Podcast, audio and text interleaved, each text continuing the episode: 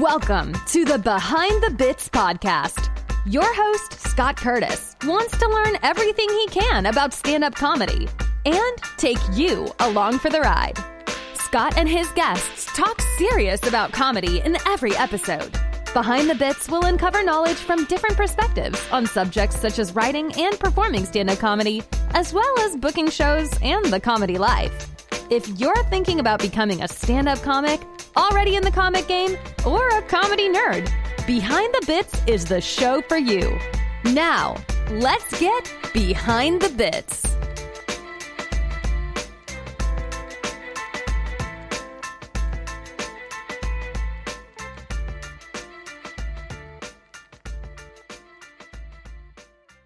Hey, BTB buddies, we're sponsored by Podcorn.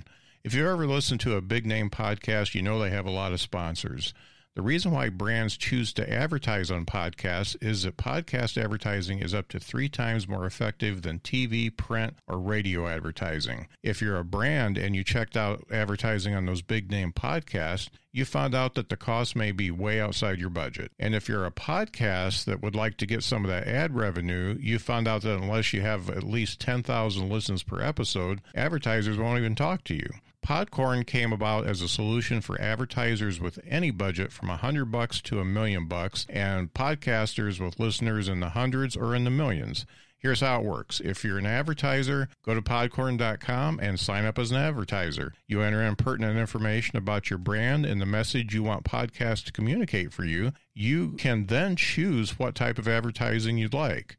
You can get a host read ad, an interview, a topical discussion, or all the above. Then you can make your sponsorship live and wait for podcasters to give you their pitch. You decide who you want to work with. If you have a podcast, go to podcorn.com and register as a podcast.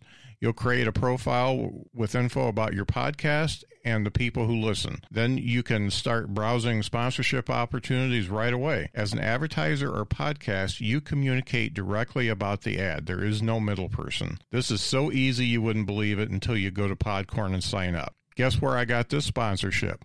Podcorn. I'm being paid to read this ad right now, and I'm just a little independent podcast. Check out the show notes for a direct link to Podcorn and sign up today. I know I'm glad I did. BTB buddies, I'm back again. I wanted to let you know that my friend Jeff Dwoskin from the show Live from Detroit, the Jeff Dwoskin Show, has had a few great comedians on recently. Now, I listen to all of his interviews, but I especially like when he talks to comics because he's been a comedian for 18 years himself. So, Jeff's had Alonzo Bowden, Brent Ernst from Cobra Kai, and Jackie the Joke Man Martling on in just the last four weeks. I'm a huge fan of Alonzo Bowden, and I love that interview. If you go back a few episodes, Jeff had the fantastic Dave Landau on the show, too. That was another good one like I said, I really like the comedian interviews, but Jeff talks to actors, screenwriters, Star Wars experts, just all kinds of really cool people on the show. So hit pause right now and search for Live from Detroit, the Jeff Dwoskin Show, and let me know what you think. It's a good one. Hey, BTB buddies, I've got Robert G. Lee with me today. Now, Robert was a guest on my 45th episode of the podcast. But just as a refresher, Robert is a veteran in the stand up comedy world, as well as an author, screenwriter, and actor, among other things. So he's warmed up audiences for some of the best sitcoms over the past 30 years, including like Cheers, and performed stand up on TV and all over the world.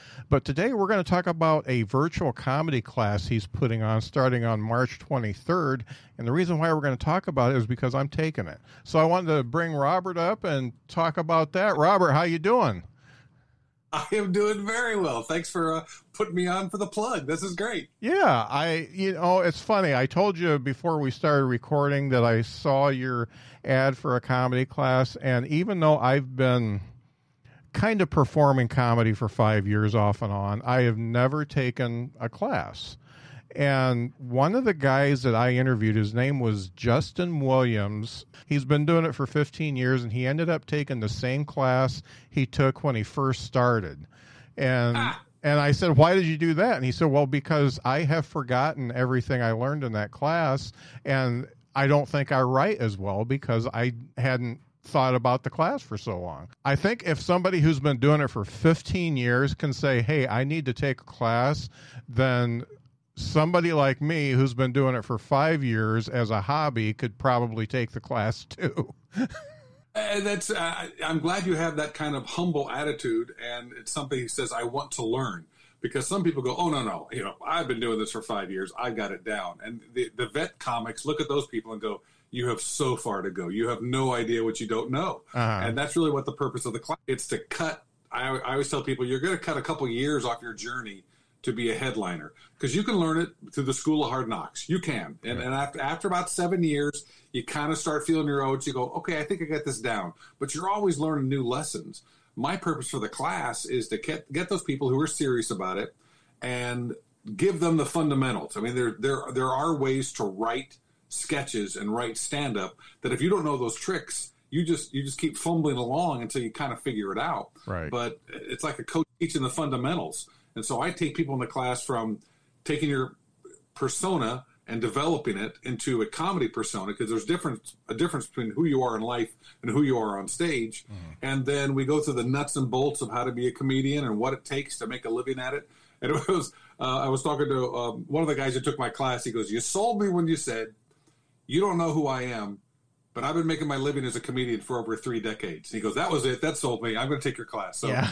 that, I, you know, because I've been in TV shows and I've I've seen the best of the best in stand up comedy clubs, and I have hopefully um, the three decades of experience can can help you move along and find a way to relook at your material with a fresh eye and go, oh, if I fix this, I'll, I'll basically I'll be twice as funny.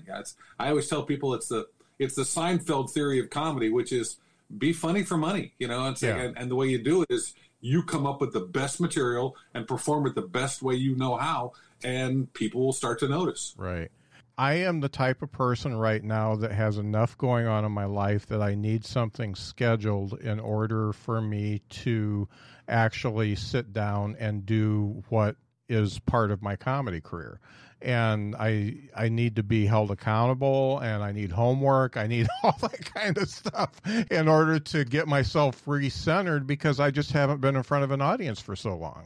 That is ex- and you know what you're doing it in a class and I'm doing it with some of my comedy friends because um, one of the things that I want to do the re- the reason I've been able to stay alive during the pandemic is because of Sirius XM radio and they've been playing my comedy mm-hmm. that I've made residuals over this last year. And without it, I don't know how I was going to make it.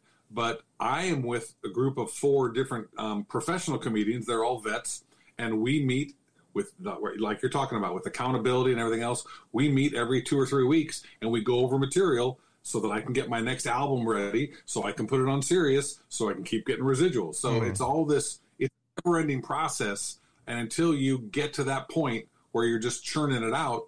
Yeah, if you yeah, if you're sitting home during the pandemic doing nothing, take the stand up class. And like you said, it's it's it's accountability because in my class you perform basically four times. There's three th- times when you get up and you perform just small bits, but then we have a final class where you we will have a Zoom comedy performance and you'll get on in front of a bunch of strangers and it's like you know it's that it's that open mic but everything you've been working on during the class. Right right. I'm really looking forward to it. So this starts on march 23rd how long does it go for the class? It's a full 10 week so it goes through let's see it's may 25th just okay. before or after memorial day. So it's it's a long time but this pandemic you know we're coming out of it, it it's going to be it's going to be re- you got to be ready to get out and do it live. So it's kind of everything's divided from how, how you start learning the fundamentals going into crowd work, and then finally ending up on the nuts and bolts of how to build a comedy career with your performing um, throughout. So I've systematically set it up that by the time you're done, you should be a lot further along, and I think have a lot more confidence in your ability to write comedy and perform comedy. You've done this a few times, you said. Have you had any feedback from the people who have taken your class? I would say Yes, and it's been all, all very positive. It's it's it's really nice when people say, "Wow, I, I did not, you know, I didn't know what I didn't know." Some people said, you know, because uh, I have been doing it for a long time. They talk about, you know, the encyclopedic knowledge. I don't think I have encyclopedic knowledge, but I, you know, I started off with some of the greats, and I, you know, I was uh, emceeing clubs when Robin Williams would run up and do a bit, and back in the fall, uh, yeah, pretty much all I don't know if it was all five stars. You know, people don't they don't, they don't always fill out surveys, but I got a lot of very positive yeah. feedback. That's great. So we've got ten weeks and we've got a performance. Can you go over what the modules would be in the different days? Yeah, well, uh, the, the very first one is starting off with your comic persona, and it goes to a lot of different areas of okay, who are you? What are you trying to say? How do you say it? So you've got to figure that out. You've got to figure out what you're aiming towards. Then the next um, class, we really get into the writing of it, and there's an acronym uh, that I use to go through all the the exact how you, how you write from the twist to the exaggeration to comparison, contrast, juxtaposition. It all sounds very technical, but once you break it down and look at other um, performers, you say, "Oh, they're doing that. Oh, they're doing that." It's like when you study Michael Jordan, you begin to pick up a couple moves, uh, mm-hmm. and then we move on then then you're going to perform. So after two weeks, then you write your material and you perform it, and you and you get it up in front of the other people, and we critique it. Then we move on to things like crowd work. Crowd work is very important because some people know how to write material, but they don't know how to move on to crowd work. And so there's a lot of things that come together with you have to know how to write on your feet. And so that's again the, the fundamentals at the beginning of the class, and then we build on that. Mm. And after crowd work, we move into well, what is it like when you get in front of in front of hecklers? What is um, original premises versus hack material? Um, how do you perform in an increasingly PC world? How do you deal with all the problems that stand up comics have? Mm. And then you perform again. And then we move on as we're getting ready for our final class. I go, I have my 10 commandments of being a comedian, and that's how to prepare for each performance. And there's a whole list of things you really have to do so that when you set foot on stage, you don't go, oh, oh gosh, I forgot about that. Oh yeah, I forgot about that. You're prepared every single time. And finally, as I talk about the nuts and bolts of the marketing and getting out there and how to perform, um, it's it's the, the, the electronic press kit. You know, so when I say nuts and bolts, I'm your mom and pop comedy shop. Mm-hmm. I write it, I perform it, and then I I send it out there and I produce it. So I do everything from A to Z, and so we go through a lot of that. Wow, that sounds great. I'm excited. And this is starting on March 23rd. Where can people get information on the class and find you so that they can get signed up?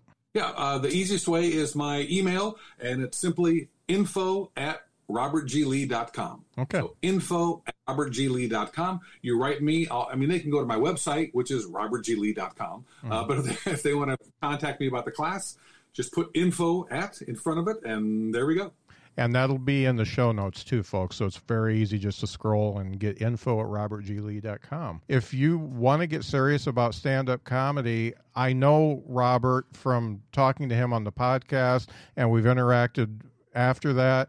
I know he's a stand up guy. I know he's putting together a very good course, and I am stoked to be on it. Why don't you just take the course to watch me? Because you can see how terrible of a stand up comic I am after five years. Maybe I'll get a little better. I don't know. well, let, us say it's guaranteed. You'll definitely get better. There's okay. No All right. Well, thanks for uh, talking to me about this, Robert. I'm going to be uh, totally stoked to take the class. And, folks, it's info at robertglee.com. Just uh, shoot him a message. And if you sign up, just let everybody know that Scott from Behind the Bits sent you. Thanks for being on, Robert.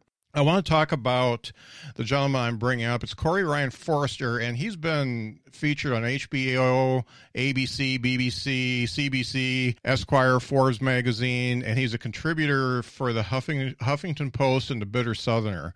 Um, he's also got a popular podcast called Through the Screen Door that I want to talk about a little bit. It is uh, Corey Ryan Forrester. Corey, let's bring you up. What's up, Scott? How are you? Corey, I'm really glad to have you on. Um, as I said, I'm a big fan. I've been following the, your uh, video exploits for quite a while, and it's uh, it's been really cool. Well, thank you. I'm glad to be uh, on this show and actually talking about stand up comedy yeah. once in a while because, uh, you know, you can probably imagine there's a lot of people that they found me and don't even still know that I'm a stand up comedian. Yeah. Uh, because they found they saw my videos and we've been during a pandemic, so it's not like I've been posting, "Hey, I'm about to be in Portland. I'm about to be in Seattle." So it's re- this is really nice to be talking about the thing I actually love. Yeah, and in reading your bio, it looks like you were from a very young age just smitten by stand up comedy. Can you tell me a little bit about that? Yeah, that to me, I'm one of the very few people that is doing what they said they were going to do when they were five Yeah. years old. Like I and, and uh, I used to be a, the type of person that you know because I I was able to find success in my dream job that I was always like, oh, you got to do it, you got to go for it, man. You know, I've I've since learned that I got very very very very lucky, and that most people can't do that because most people at five uh, want to be Superman, and that job Yeah. doesn't actually exist. But when I was a kid, um, I'm I'm old enough to remember the like I'm talking about very early memories when I, I don't even know if I can walk yet. Watching uh, Johnny Carson with my dad, and then of course that moved into Leno, which I've actually found in recent years that I think my dad liked Letterman more as a as a person, but he was so loyal to the Tonight Show because of Johnny that he always just watched. Oh Leno. wow. Like it's really weird that my dad's like that, but he's like, no, I think Letterman's funnier, but you know, it was the Tonight Show.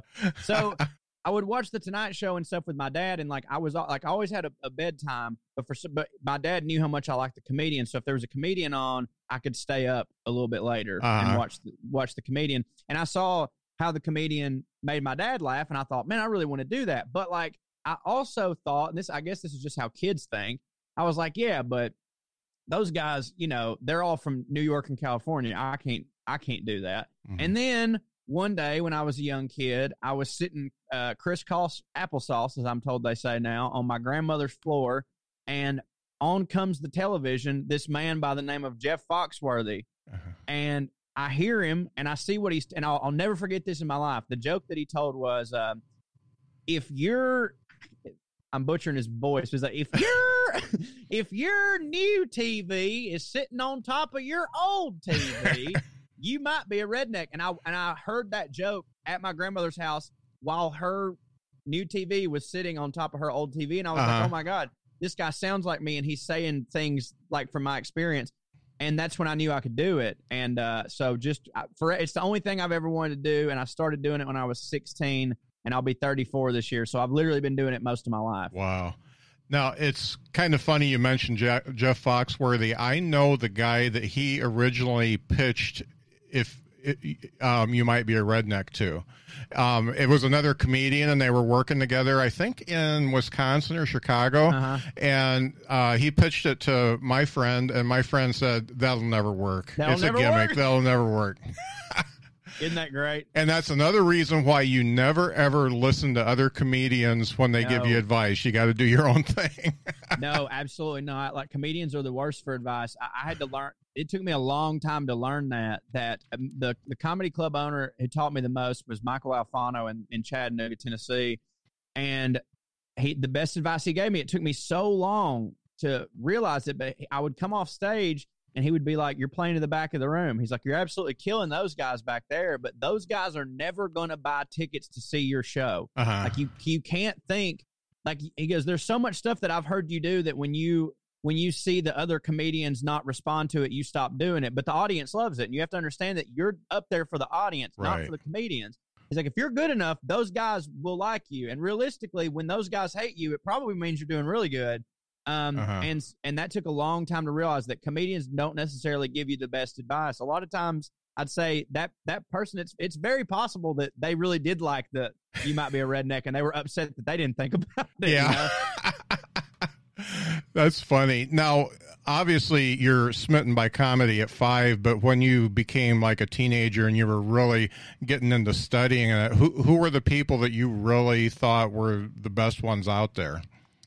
Well, I still to this day, the guy who sticks with me more than anything, God rest his soul, is uh, Tim Wilson. I don't know if Oh, I love him. Yeah, I loved him. Yeah. Tim was Tim was the best. When I was um when I was 15 years old, I you know again I'd said my whole my whole life, which up until this point had only been 10 years, but my whole life I wanted to be a stand up comedian. So me and my buddy Robbie, he was a couple years older than me, so he had a driver's license. I was 15 years old, and we went and we snuck into the comedy catch one night to see Mhm. this guy Tim Wilson. Now, backstory a little bit further on my relationship with Tim Wilson was that when I was a kid, um, my dad, well, he still is in marketing, but when I was a kid and radio was a lot bigger than it is now, dad would do all the advertisements for the radio stations and he would get to meet all these dudes who came in to do radio. Like all the comedians always did radio. He, you know, he has so many stories about hanging out with James Gregory and dudes like Tim and Killer Beaz and all these guys. Mm. And he loved Tim Wilson, and they kind of had a they had they got along, and, and Tim would always give him CDs of his just for free, you know. Mhm. And I remember one time um, when I was a young kid, my dad lost both of his parents very uh, early, um, and like within a year and a half of each other. And he was the only child, and he didn't have any other family. So my dad just, you know, went from family to no family really quick. And Yeah. and he was like, uh, he went through a huge depression where my dad's always been the most fun loving guy, but he didn't smile, he didn't laugh for for for years. Mm. And then one time, w- uh, my mom just decided, "Hey, we gotta we gotta get out of town. We gotta go on a trip to to change your attitude or something." So we go to Florida. And we're driving down the road. And I just remember they're not arguing, but there's just like the silence is deafening, as they say. Uh-huh. My dad's super upset, and my mom got tired of uh, the car not having any noise in it, so she put in a Tim Wilson CD. And my dad laughed for, I mean, the, for an hour for the whole CD. And Uh-huh. I just remember thinking, like, even more. I was like, I got to do that. Like, Uh-huh. look what this guy on a CD just did. Like he just changed my dad's life in this moment. We're Yeah. gonna have a good trip because of this guy. And so then I got older and I realized like, oh my God, this Tim, that Tim Wilson guy, he's at the comedy catch. So me and my buddy, we sneak in to the comedy catch and we sit in the back and we're watching Tim Wilson. And like, as you know, there's nothing like live comedy. Like as funny as he was on the CD to me, live, oh my God, this Yeah. guy's amazing. Now I remember my buddy, we were walking out and he just goes, Man, you're never gonna be that good. and, and and and I was just like, I don't think I am. Like it changed my life. Like actually seeing the art form done, I realized how much work I had ahead of me. I realized that like the my, I I used to think like, oh, when whenever I get my driver's license, I'm gonna go to the club. And I, as soon as I start, I'm going to be like Adam Sandler. I'm going to ma- be famous by 18. Like, Yeah. It's no problem. Then I saw Tim Wilson. I was like, I'm not even close to that. yeah. But I made it my goal to get as good as Tim Wilson. I've never achieved that, but it's still my goal. And uh, I was 16 when I started, and then at 22, uh, I got to open for Tim. It was Oh, the craziest. wow. It was it was awesome. So like, Yeah. um, I was able to get comp tickets. I brought my dad out. You know, like it was a big deal. And then the next time Tim was in town, the club owner called me and was like, "Hey, Tim asked specifically for you to open for him," and I'm I'm I'm losing my mind. yeah. And then Tim comes up to me the first night and he goes, Hey, we ain't going to have an MC. We're going to do a two man show. That way you can do 35. All right. How's that sound? and I'm like, This is great. And then I, I always, from then on, whenever Tim was at the comedy catch, I opened for him pretty much. Uh-huh. And in, in his later years, Tim, uh, Tim diabetic, he wouldn't sell merch after the show. He wouldn't even talk to anybody. So I, but I was selling merch and Tim Lee. So I would, I would make like 800 bucks a night because people wanted to buy something Yeah. and Tim and Tim wasn't out there. And uh, I learned so much from that guy, both good and bad. Yeah. I'm not I'm not going to speak ill of the dead. I love Tim, but let's face it, he got in his own way a lot. Yeah. Um, uh, but I was I would emulate him for so long until finally, you know, Michael Alfano was one of the guys that was like, "Hey, Tim was better at dealing with hecklers than you are. You should just shut up." Yeah. you know, like let, let Tim do that. You're going to get your ass kicked. Yeah. You know what was funny about Tim was that he did play to the back of the room. He was really Yeah. not he was really not in anybody's court. He said whatever he wanted to say and it just it just turned out to be good with the audience too. he was just so brilliant that it just kind of and, and there are you know there are comics comics who also get mainstream appeal like uh, regardless of how people feel about him now louis ck sort of fit that mold Yeah. where like comics loved him as much as audiences loved him but usually brian regan's one of those guys but Yeah. usually usually if someone's really really loved by the masses comedians are like okay whatever you know Uh-huh. which is so stupid which is so dumb Yeah. I'm so over that now. Like, I can't tell you how many times I've had to look at someone and go, "You couldn't follow Dane Cook on your best day. yeah. Yeah. On your best day, you Right. couldn't follow him. So quit talking shit." Yeah. So thinking about that first time you got on stage at 16, obviously you weren't really old enough to be in the comedy club. What what was it like an open mic or what what was it? So it was it was an open mic, but that so this is any actual comedians listening. This is going to uh, blow your mind. I actually, the first time I ever performed, paid gig. I got paid a hundred dollars. Ooh, to nice. host. I know. For the record, uh, before I get ahead of myself, I didn't make another dollar for another like five years. Yeah. Um, I, I this was during the time of speaking of Dane Cook, the time of MySpace. Yeah. And uh, like there wasn't really a YouTube, there wasn't Facebook, there wasn't anything, but there was MySpace.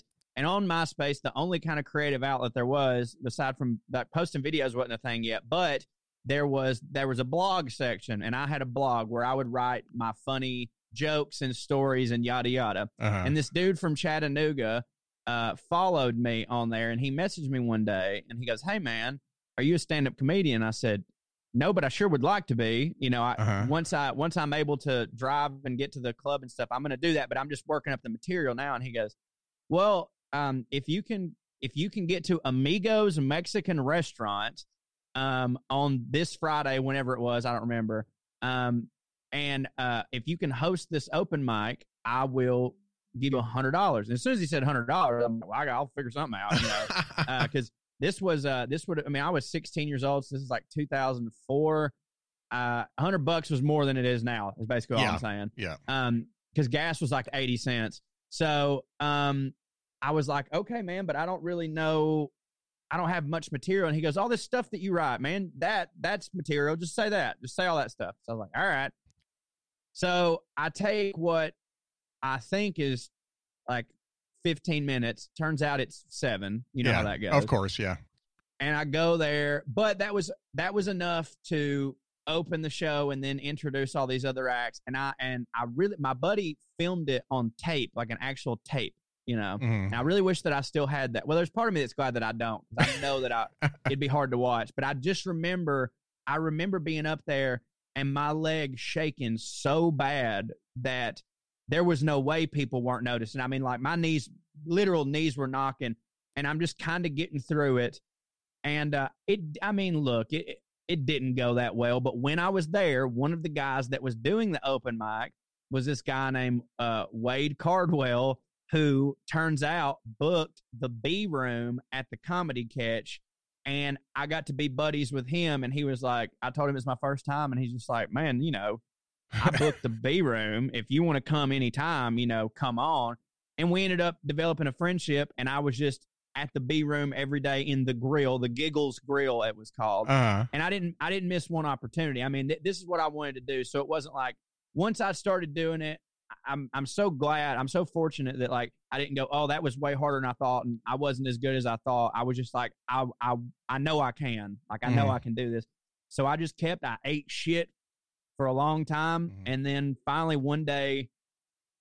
It's not like one day, oh, I was this great comedian, but one day it just the moves kind of clicked, you know, and I was like, okay, I know my jokes might not be the funniest, but I know how to write them and I know how to tell them. So, mhm. and and the thing is, you, you know this, like when you're, I don't even count really the years from 16 to like almost 24 because who the what 16 to 24 year old knows anything to talk about? right. Like like now, I will tell you this: in those eight years, I was a master at talking about my ding dong. Yeah. You know, Oh, like, yeah. I still, but the, the good thing is, like in those eight years, even though I didn't have anything to talk about, that's still eight years of stage presence that I got. So by the time I found out what I wanted to talk about, I knew better than anyone at my level how to do it. Yeah. It's funny you, you talk about that, uh, the young kids, because, you know, one thing I don't miss during the pandemic is open mics because Oh. it was, uh, you know, before I'd go up, it'd be eating ass, eating ass, eating ass, Yep. dicks. Yeah. It, it was just, Yep. it was, it was just all of that, and it's, it's okay. I mean, if you can make it funny, if if you can make anything funny, that's okay. But most of it wasn't. So you know, it, absolutely. I mean, I don't, I don't believe there are like obviously hack premises is such a thing, but every like I don't know. Uh, in a couple specials ago, Brian Regan did an airplane joke, and it's like most Yeah. people would tell you, Yep. "Oh, you can't do airplane jokes anymore." It's like right, but when you think of a good one, you still try. Yeah, no doubt. And I think it's kind of a rite of passage. You got to do that shitty stuff for a while in order in order to know what's good. And and a lot of the first years you're on stage, it's just getting to know the stage and the microphone and how to breathe and look at the audience and stuff like that. I mean, that's in the first years. That's actually more important than the words. without a doubt. That's Yeah. why I'm like so glad I started when I did. Like I've always thought, man, maybe if you didn't start so early and maybe if you went to college, then when you started, you would have had more to talk about. And I think that's undeniably true.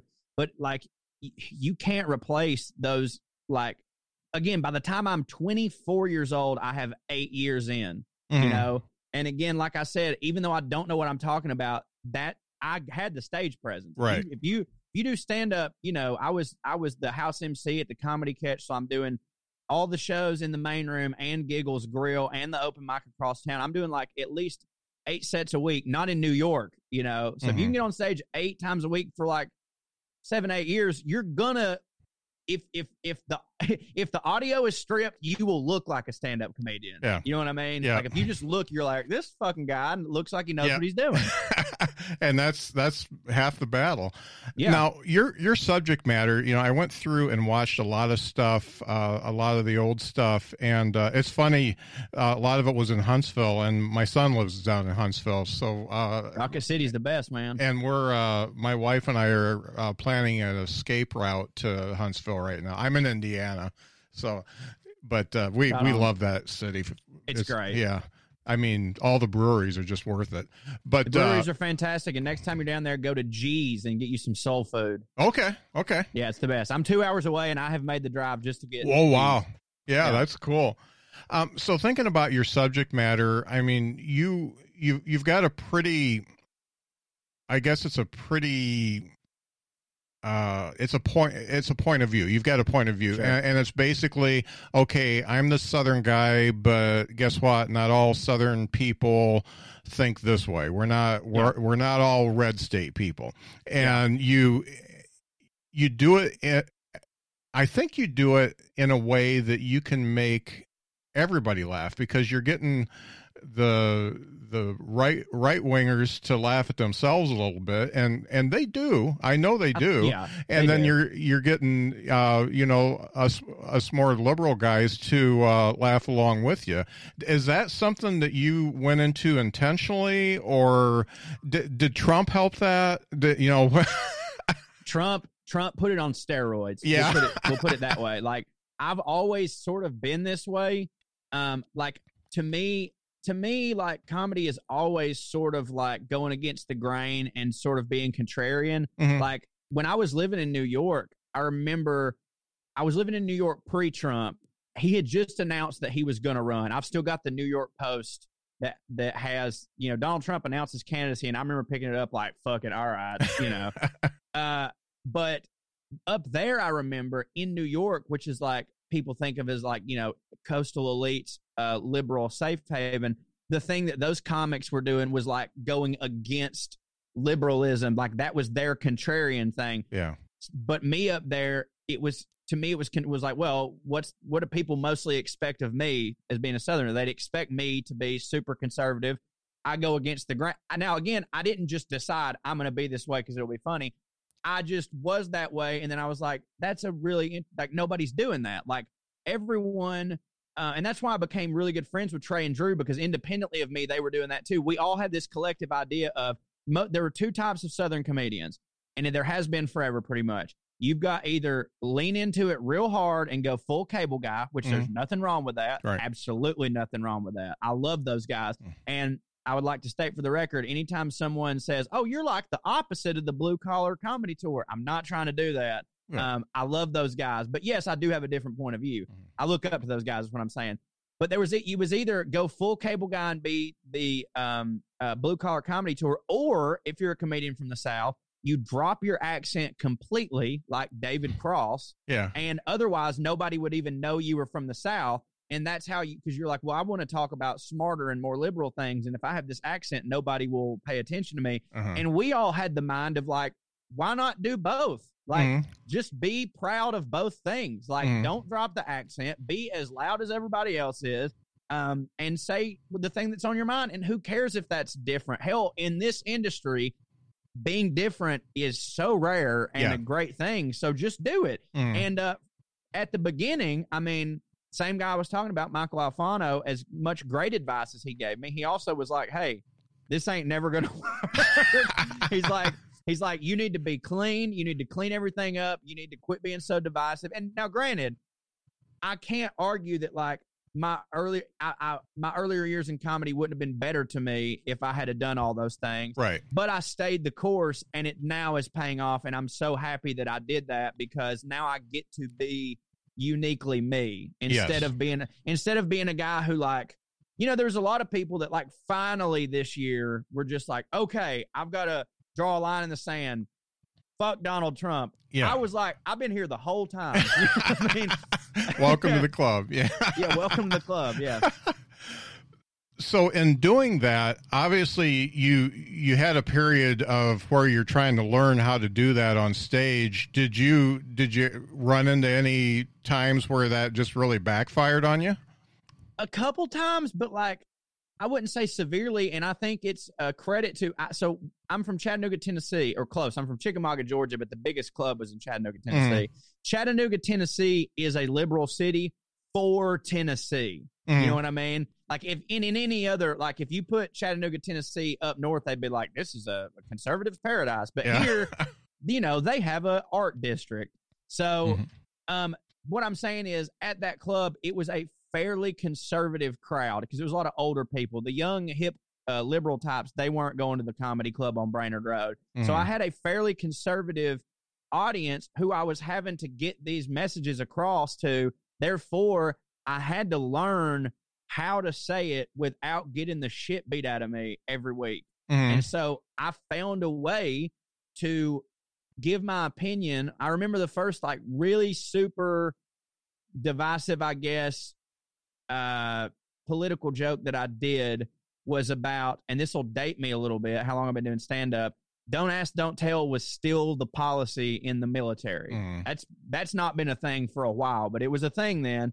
And I had a joke that ended up tur going from a bit to a chunk to like a 20 minute whole thing Mhm. um, about how ridiculous it is that gay people couldn't be in a military. And I did this whole act out of these two guys in a foxhole and like bombs are uh, blasting down on them Mhm. and it, it- they're both scared for their life. And the other one just looks over and goes, I'd sure like to blow you right now. And I'm like, would that ever happen? Like that's never, that was pretty much the, that was the whole, the whole idea of the bit was like, why would you worry about that? Like, Right. when is that opportunity going to present, present itself? Yeah. And eh, like so many times, I've never once believed that I could change someone's mind completely. I don't think anyone can, but you never know who's on the fence and just hasn't thought about it some way. Yep. And I had so many people that would come up to me that I know are conservatives. They would go, dude, you know, that is kind of ridiculous. Yep. Like, they're like, you know, I'm not like, I'm not like saying I'm I'm for gays. I'm just saying like you're right. That that is a little bit ridiculous. Yeah. And I was able to like the only way that it would go over is if I was talking to a conservative crowd. Because like if I was just doing that in front of my crowd now, it's like we know They're just you know? yeah, they're just Um, nodding their heads. Yeah. yeah, exactly. And that happens a lot on this current tour because it's our crowd. And that's what every comedian will always want is like you always want to find your crowd and Yeah. then sell tickets to your people. But you do find you're going like, well, it's just confirmation bias and they're applauding more than they're laughing. So now I've got to find a way to be even goofier about this or make them think about something different. Maybe Yeah. I'll even say something for five seconds that I don't even believe in just to see what they say and Yeah. then get, be like, I'm fucking with it, you know. But like, yeah, I had to learn how to say how to basically make common sense out of these things to where people who maybe didn't agree with me at least could understand my point and not want to kick the shit out of me. Mhm. How do you come up with your bits? Because you hit on something that uh, about the uh, "don't ask, don't tell" joke. That it was just a short bit, and then it became more like a twenty-minute thing. How Yeah. how do you work those out? For me, that's why the pandemic's been so difficult and why because I've done a bunch of live the Zoom Yeah, shows or whatever, and I have to prepare for them so much differently because I have to write everything fully out because I'm not able to just like riff. Because Yep. I'm like, to, in order to riff, I need like the uh, like, oh, that worked. Let me, I'll keep going on that. Yeah. I have no idea on the Zoom, but in life, like basically, usually what happens to me is the punchline comes to me first. Like, some I'll watch something on TV or somebody will say something, and I'll have a comeback or something, and I'll be like, oh man, that's a great line but I obviously you can't just walk on stage and say a line, you know. Mhm. So I'll go, all right, let's build up to that line. And then it's like, why would I say that line? Okay, now we have the premise. So I know where I need to start and I know where I need to finish.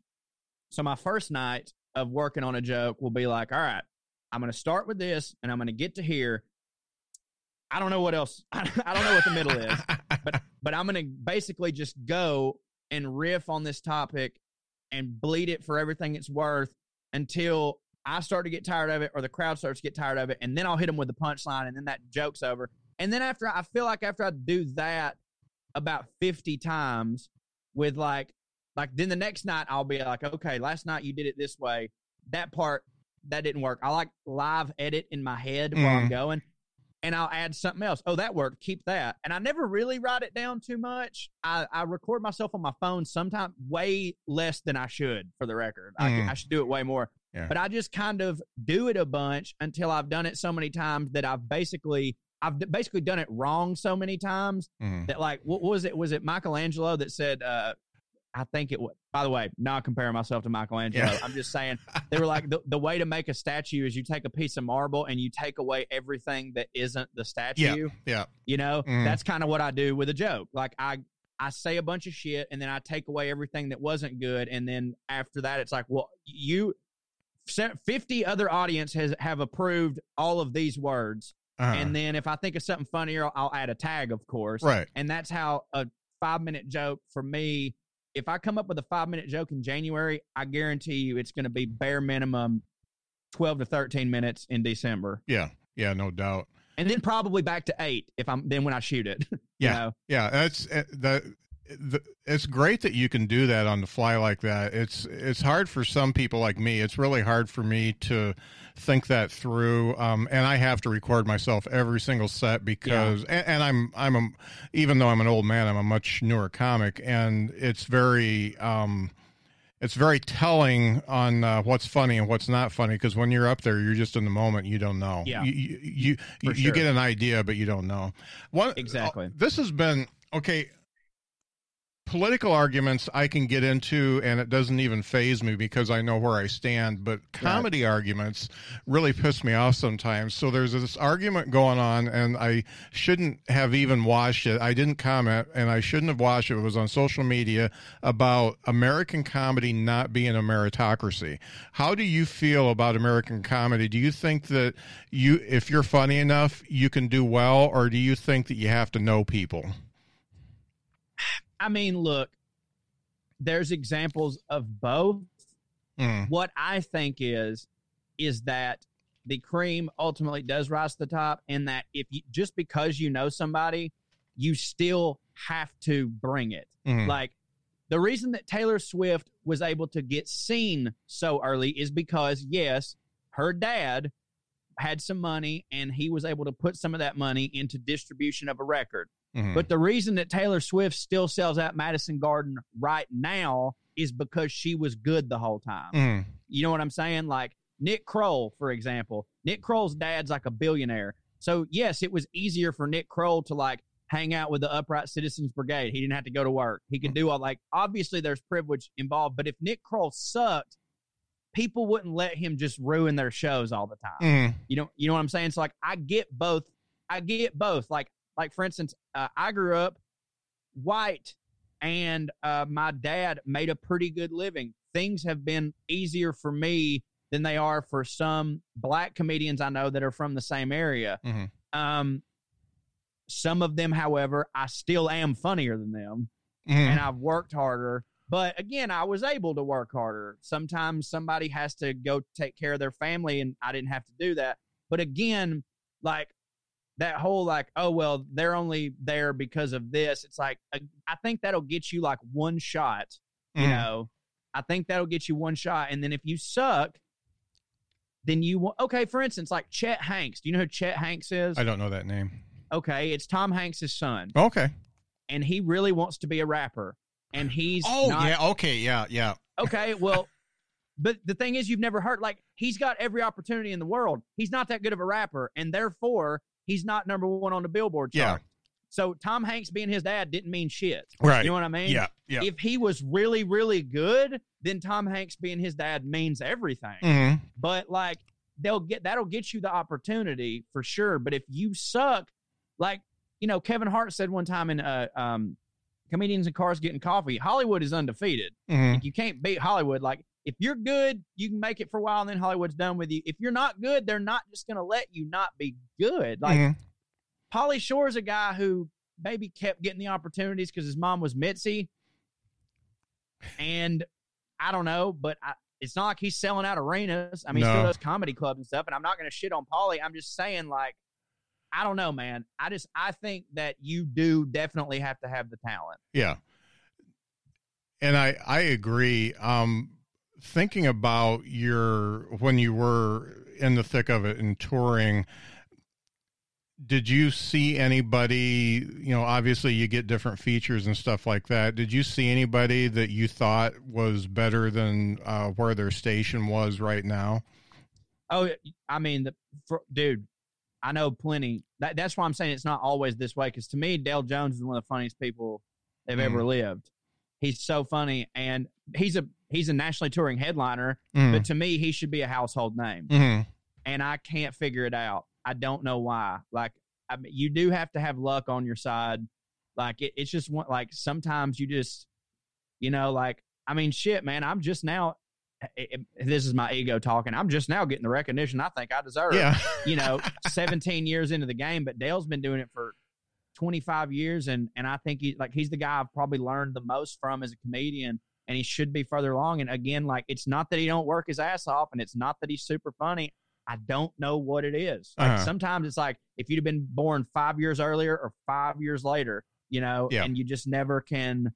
Like who knows? Like I don't know, man. But yeah, I see those dudes a lot. That and that's why it's hard for me to just say, oh well, if you're funny and you bust your ass, then you'll make it. Because, eh, but you also have to like, what is making it? Mm-hmm. He pays he pays all his bills by being a stand up right. comedian to most most most comedians 90 i'd say 95% of people who ever try to do comedy would love to be where he's at yeah but to me he should be way up there right. like like that's the thing for like dude i can look at a um, I follow nashville stand up on instagram and i love it i love zanies i love nashville it's a great place mm. they'll post like a um a list of like open micers going up on a specific night. And it'll be like a, a 40 deep list, and I won't know one person on that list. Yeah. And this is a stand up comedy scene two hours from my house. There's a lot, a lot, a lot, a lot of people trying stand up comedy.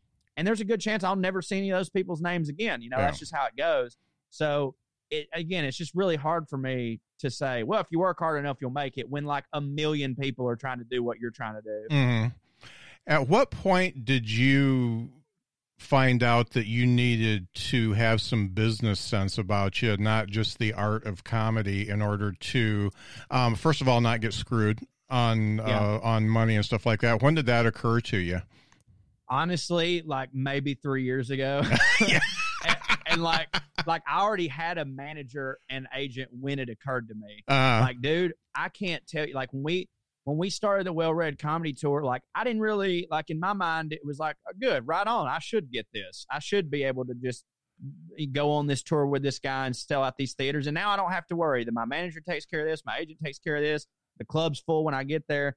And I was just getting drunk and and writing my stupid little jokes and performing and getting better and uh-huh. and and and I was like, hey man, you know, like if I'm the best, then the money will follow. That's how that works. Yeah. Um, which I think, you know, that's always been my attitude when my friends are like, don't you want to be rich? And I'm like, I want to one day have the best television show on TV. And if you do that, you will be rich. Mm-hmm. So, yes, I want to be rich. Yeah. But, like, without that first part, no, I don't just want to be rich. Like, I wouldn't just give up every, like, if someone came to me right now and they were like, hey, man, I'll get you a job at this big firm and you be making five hundred thousand dollars a year. Just uh, I, would be like, that's not how I want to do that. Like, right. I, I, want the five hundred thousand dollars, but not doing that. So no, thank you. Mm. Um, but really, just in the past three years, and and definitely this past year, I've started being a lot more business savvy and a lot more like, hey, you don't have to say yes to everything, or hey, you know, don't do this, or that's maybe not good. Like I hate even saying your brand, but it's like, eh, that might not be your thing. Mm-hmm. You know, mm-hmm. don't do that.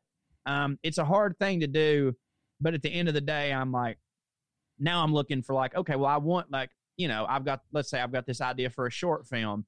If I play the game a little bit, and are more business savvy, then I'll be able to make enough money that in like a couple years, if I want to take a whole year off the road and make this short film, I can do that. Mhm. So be smart about it. Like, like I used to think that like you weren't a true comedian unless, like, if you gave a shit about the business part, then Yeah. you weren't really an artist. Yeah. you know what I mean. Uh-huh. And I've slowly just been like, no, dude, you need like if you really want to get a lot of stuff done, you need to care about the money because like to me, it's not it's not about like I want to have so much money that I can get a boat. You know, Yeah. it's like I want to be able to do exactly what it is that I want to do all the time, and money lets you do that. Mm. Period. It, just does. Like if I if if I had a couple million dollars in the bank, the screenplay I have right now, I'd just go make the fucking pilot. Yeah. I'd just go make it. It Mm. wouldn't matter. I'd just go do it. Yeah. And it's funny having management sometimes it puts you in a comfortable position because they're taking care of stuff, but they Yeah. don't always see the same opportunities as you do and they don't have the same long range goals. So you, you sometimes you know saying no to stuff is important, and also um, understanding what you want to accomplish. Because I mean, they're making money if you get booked, and you want to do something else. You want to do the short film, and getting to that sometimes is um, contrary to what management wants you to do. Absolutely. Yeah. And it's not just, you know, having the good business sense, but it's just being professional and like in like all aspects. Like, you know, used to I think I think people like romanticize the drunk, disheveled artist and and and really at the end of the day it's like, you know what? No matter what you're doing, no matter how good you think you are, you need to treat people the way that they need to be treated and you need Mhm. to respect people's time. If you tell Scott you're going to do his podcast at 4, log on a little bit before 4. And Yeah. and if you can't do it, tell him a couple days before. You Mhm. know, like qu- just be on top of your shit. yeah, Um, yeah, and and it's not. I don't. I haven't. Um, I actually am sober right now, um, and haven't drank in this year, uh, Mm. which I know we're just in February, but it's been no surprise to me that I've. These have been like the most successful four months of my career Mhm. like I've just kind of gotten on top of everything and it's like talent doesn't mean anything if you don't know where to put it or you aren't putting it somewhere. right. You know what I'm saying? Yeah. So like I didn't real I never was the video guy. I was never a guy that was going to make videos and put them on the internet. Then we had the pandemic and and I was just like, dude, you can't go on stage right now, but you've got this innate desire to create and make people laugh. You're Mhm. going to have to figure something out. And then I did this thing called the Buttercream Dream Mhm. and ever since then, I've paid literally all my bills with that character Mhm. because I just decided, hey, you gotta like you're not on the road. You gotta figure this out. You Uh-huh. got to be a big boy. And man, if I'd have figured that out like when I was 24, dude, I think I'd own the world. Yeah, no like, I really do. I really do. And like now, it's like, oh, I gotta make up for all this lost time of being an idiot. Yeah. Well, let's talk about that pivot you had to do to video because you weren't you were playing to your fans a little bit, but you Oh, yeah. were you were playing to a whole new audience that was uh, into the whole video thing. How how did you I, and you you got pretty successful pretty quickly. How do you think that that happened? Man, I think it's just one of those things where, you know, they say, oh, there's nothing new under the sun, but every now and then something happens and they're like, you know what? I've never seen a shirtless hillbilly with a wrestling belt cutting wrestling promos on politicians. Uh, Damn it, that's actually pretty new. Yeah. You know? and uh, it, it wasn't like I thought to myself, no one's ever done this before. I will be successful. But like that is the reality of it. yeah. Um, I I'm a huge wrestling fan. Have been my whole life. Like I, when I was a kid, like I always wanted to be a wrestler. And then I got older and realized, like, oh, they really get their ass whipped. And I'm like, I ain't doing. I'll just do the entertainment part, you know. Uh, And so like during the pandemic, it was like, hey, the cool thing about the internet is is there ain't no rules. Like you can do whatever you want. Like Yeah. if you want to be a wrestler, fucking go be a wrestler. uh, And so I think the reason I've been so successful with it is a mixture of two things. Number one, what I just said, it's new. Nobody's really seen that. Uh, not that people haven't done fake wrestler characters, but like politically, I don't think. And I feel like at this point, someone would have like, you know, told me about another one. We'd have Mhm. been introduced. So I'd like to think I'm the only one doing that. But also, I think because I'm literally having some of the most fun of my life doing it, I think that comes through. Mm. Like it comes through as very off. I mean, I say authentic. Clearly, it's a put on. Like I don't really. I mean, I have a southern accent, but it ain't really this this yeah. one. You know I mean? like that's that's a little bit of a put on. But yeah. like I think people can like I'm having a lot of fun with it, and when I'm having a lot of fun, uh, I write better and I yeah. write more creatively, and it just like I'm so I can't wait to put one of those out. And it's never been forced. Like I've never once been like, uh, I got to do a buttercream dream yeah. video today. It's just I'll be watching CNN and something will piss me off, and my inner monologue I didn't realize has always been that guy. Yeah, you know.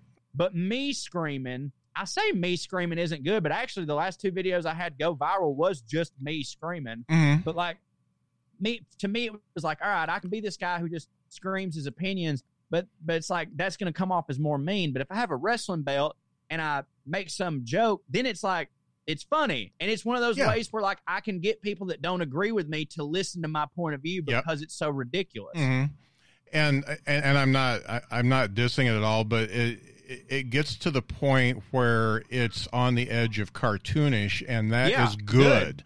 because yeah. the cartoons can get the get the stuff across and not get in trouble for it. And uh, well, it, and, I make and, no bones about it. Bugs Bunny was one of my biggest inspirations yeah. in comedy. my top three inspirations in comedy are Jerry Seinfeld, Mel Brooks, and Bugs Bunny. So there I you go. Cartoonish as a comp, as a compliment.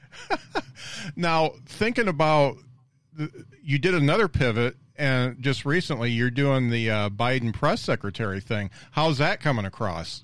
Kenny Ray, dude, it honestly like the first I'll say this. Now obviously I've got a way bigger following now, so you have to take that in consideration. Mm. But the first two Kenny Ray videos did better than I remember the first two Buttercream Dream videos doing. Yeah. And I think that's another one of those things where the the reason that that the pivot I did the pivot there I've been doing a little less buttercream. Now I do butter. I do a lot of buttercream dream on Cameo. He's paying the bills, but yeah. because I was talking with my wife and I was like, you know, for four years I've been on the offensive because I've really hated Donald Trump and Donald Trump's been in the White House. I said, you know, what if I go on the defensive? I've never really come at it from that mm-hmm. position. And there's no more defensive person in the world than a press secretary for somebody. Their literal job is to defend the president mm. on what he did and spin things. And I thought, what if like my uncle was that if he had that job, like what would he be saying? And basically, that guy, if the buttercream dream is my inner monologue whenever Ted Cruz says something stupid, uh-huh. Kenny Ray is my inner monologue whenever I read something that somebody I went to high school with said that on like commented that was just so stupid. Like, did you see Joe Biden stutter? And the, the inner monologue that talking is hard. Are you kidding me? You get up there and try to do it. Like that's my inner monologue, and so that comes out in those videos, and I love doing them. They're fun to write, and I again I get to come from a more defensive place instead of screaming. Yeah, yeah, I I really enjoyed it, and obviously my uh, my former guest Brent Terhune was uh, a guest on it. He he played the Alex Jones character. He did, and I love that. Yeah. I was so glad. Yeah, he reached out to me and he was like, "We got to do a Kenny Ray or something." Yeah, and Brent's a blast to work with, man. He's just he's, such a he's, he's just such so a sweet funny. guy. Yeah. Now, I don't like to talk about myself, but in because you've done these videos, I've got you would a, you're not you're not really a comedian then, are you? no, yeah. Uh, well, not on this podcast. I don't like right. on somebody else's. I will for hours, but right. I've got this character that I was doing Zoom comedy too, and I got really tired of doing my act, and so yeah. I just started coming up with characters. And I got this guy. It's Eugene from Smyrna, and he's a conspiracy theorist, and but he calls himself a conspiracy provist. And I, I want to tag you in some of these and have you critique them because I, I think I'm onto something, but Please. I don't know if it's enough to even even try to go any further. But uh, basically, I've got two kids. I got baby Kid Rock and baby Miranda Lambert. They always get in my guns and shoot each other, and I ground them and stuff. And it's it's it's a whole thing. But well, I'd be happy to critique, but I will tell you if you're having fun doing them, then you are on to something. Yeah. well, I have really enjoyed it. the The thing that backfired on me is I took over my podcast. I, I said that I hacked into the Behind the Bits. Uh, podcast Twitch or not Twitch uh, TikTok, and and that just didn't go over because it, it wasn't my brand, and everybody was like, uh, "What the fuck are you doing?" And so Right. I, I've got to I've got to make my own channel, I guess, and do it that way. But yeah, that I just whole brand thing, man, it's so wild when people when you do something that is just a little bit different than you normally do, people really kind of lose their mind on that. Mhm. It's really wild. Like I've got a buddy and um I posted a video one time and and like I'll admit that it wasn't funny. I wasn't really trying to be funny. I was just like upset with how ridiculous the cur- you know the current situation was. And he messaged me and he showed me that video and he was like, "Hey man, I don't get it." And I was like, "What do you not get?" And he's like, I mean, are you not a comedian? And I was like, yeah. And he's like, well, this isn't funny. And I'm like, well, I'm also Corey, the person. yeah. You know, like, like I, I'm sorry, but I, I think that I'm allowed moments of lucidity like that. But yeah. if yeah, if you start doing stuff like like I, I'll uh, sometimes I'll post stuff about wrestling, and I'll have some of my fans that have I guess just signed on to me for my and I'm putting this in quotes scathing political satire. Yeah. And they'll just be like, I don't understand. Why are you talking about wrestling? I'm like, because I fucking like wrestling. Yeah. You know, I'm gonna do that sometime. if you don't like it, that's fine. But don't don't think. I mean, like, I hope that I entertain you, but sometimes what I like is gonna be reflected on my page. Yeah. You yeah. dipshit. Yeah, and it gets you a wider audience. So you know Yeah, you, you don't and have like to it. watch that if you don't like it. If you don't like the wrestling, then just don't, Don't watch it. it's fine. Yeah. it's totally fine. Uh, thinking about uh, things opening back up and and stuff like that, do you have a plan for getting back out there and uh, go, going in and uh, performing? Nope.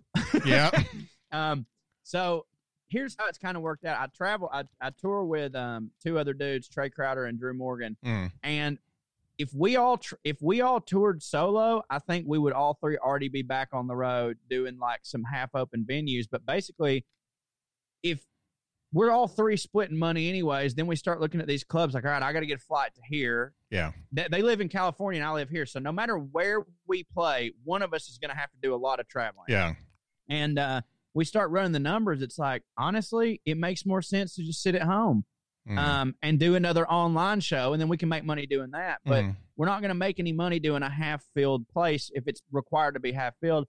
So our whole thing is like we're just going to wait it out until we can go back to doing it exactly the way that we did it before. Mhm. Now, I think that might be a lot of wishful thinking. Eventually, we might have to just be like, all right, man, look, the world's just going to be different from now on. This is what we got to do. Mm. Um, but you know, the vaccines are starting to roll out, and we've all kind of just been like, all right, let's just, you know, we've got we've all got enough projects this year. Just, I've been very very fortunate that it, you even taking my tour salary away from me, I was able to do well this year because of uh new podcasts and you know this buttercream dream character I created that like dude I'm making enough money on on Cameo to live which is the crazy I can't believe that people pay money for me to give a shout out on Cameo, but they do, and it's and it pays the bills. So I'm fine right now, and you know, luckily I live in uh, I live in East Bumfuck Georgia, uh, and so my my mortgage ain't nothing. I can survive, but I think come August, if things aren't like starting to, if we're not starting to see the light at the end of the tunnel, we're gonna have to have a big conversation. But you know, Yeah. who knows? No doubt. Um, before we wrap up here, can you talk a little bit about the podcast? Yeah. So I just started through the screen door uh, podcast with my co-host Matt Coon, and it's sort of my. I mean, obviously we get political just because a lot of stuff is going on that's too hard to ignore. I mean, I live in Marjorie Taylor Greene's district, for Christ's sake. Yeah. Um, but the way the I'm elevator sorry. pitch, no, it's okay. It's it's rough. Um, the the elevator pitch for that show is basically it's a pop culture podcast with a southern twist. It's sort of my love letter to variety shows and uh, like Johnny Carson and stuff. Like it all, it usually always starts out with me doing a monologue that is very often intentionally corny, Uh-huh. like intentionally like late 60s early 70s johnny carson monologue. Mm. and then we usually do like a sketch and then we'll talk about uh you know movies the marvel universe uh we'll do we have this segment called bread or wine where we watch a classic movie and decide how it's held up over time. I usually do uh this segment which i call uh, a redneck movie monologue or a hillbilly soliloquy whichever one you prefer. And it's where i pick a certain type of redneck and i perform a famous movie monologue as them, such as I've done. Uh, I think I did the um, ah shit, which was it? I did Glengarry. I did the famous speech from Glengarry Glen Ross as the uh, the Southern Baptist preacher's wife who's always about to cry. Uh, I gotta and- hear that one. That's one of my She- favorite movies. She sounds. Listen, Scott. I need y'all to hear me right now. That's the southern. That's her, and so she did the. Your coffee is for closers. Listen. um, so we have a lot of fun on it. That's sort of my passion project. Um, I'd always wanted a side uh, podcast project from because I do the WellRED podcast with the guys, and we always recorded that on on the road. That podcast sort of became like our audio journal of being on the road. Mm. And I always wanted to do something different, but I was like, God dang, it's hard enough just to get this one out when we're traveling and doing all this stuff. And then when the pandemic happened, you know, you, I think for the first the first two weeks of the pandemic, I was like, ah, this ain't gonna be no big deal. And then when I realized it was gonna be a big deal, I let myself have like a couple weeks break because I was like, hey man, you've been traveling for like four and a half years straight. You're allowed to decompress. And then after that, it was like, okay, dude, all this stuff that you've been saying, well, I'd do it if I wasn't on the road. You got to do it because if you don't, then you have to admit that you're full of shit and you weren't going to do it. Obviously, the first thing I decided to go with was watching The Wire. Yeah. So once I got that out of the way, then I started a podcast. One of the best shows ever, man. I've Man, I've watched it, that though? three times. Yeah, I've I've done twice now. yeah, I've done that in the X Files three times. Those are my babies. I just started the X Files. Oh, okay. Literally two days ago. yeah, you're gonna you're gonna love it. I mean, I'm having a good time. Yeah, it's great. The the last few seasons were got kind of weird, but yeah, it's Yeah. it was a great show. the way it goes. Um, so where can people find you if they want to see your videos and stuff? Um, you can go to watchyaboys.com. That's watch, Y-A boys.com. That'll take you to my YouTube. You can also just go to CoreyRyanForrester.com or as I tell everybody, just Google me. I Mhm. come up. Yeah. All sorts of stuff, you know, all my Twitters and stuff like Uh-huh. that. Yeah, I really enjoyed the outtake that you did of uh, buttercream because Oh, uh, thank you. because I do some promo stuff and I've done I've recorded some Eugene stuff and you know sometimes it's 20 takes to get it right and there's Yeah. just a whole bunch of fuck fuck fuck Yeah, yeah, yeah. I had somebody ask me yesterday. They were like, "Why don't you post more Buttercream Dream outtakes?" And I say, "There's only one reason, and Yeah. that's because the Buttercream Dream is usually flawless." yeah So, this was one in a million, son. well that's great well Corey you've been a great guest and I'm really glad we got to talk I, I I've learned a lot and uh, I I just uh, wish you the best because uh, you know when I when I move down to Huntsville uh, I know that maybe we'll run into each other and Please. and you can see what a shitty comic I am and that that'll be great well, thanks for having me, Scott. And I'm being serious. It was really awesome to sit here and talk about pretty much nothing but comedy for an hour. Yeah. I haven't got to do that in um a long time. I don't Yeah. know how long. It's been a while. well, well great that's what this show's all about so uh, you you fit the bill really good Well, thank you. thanks a lot Corey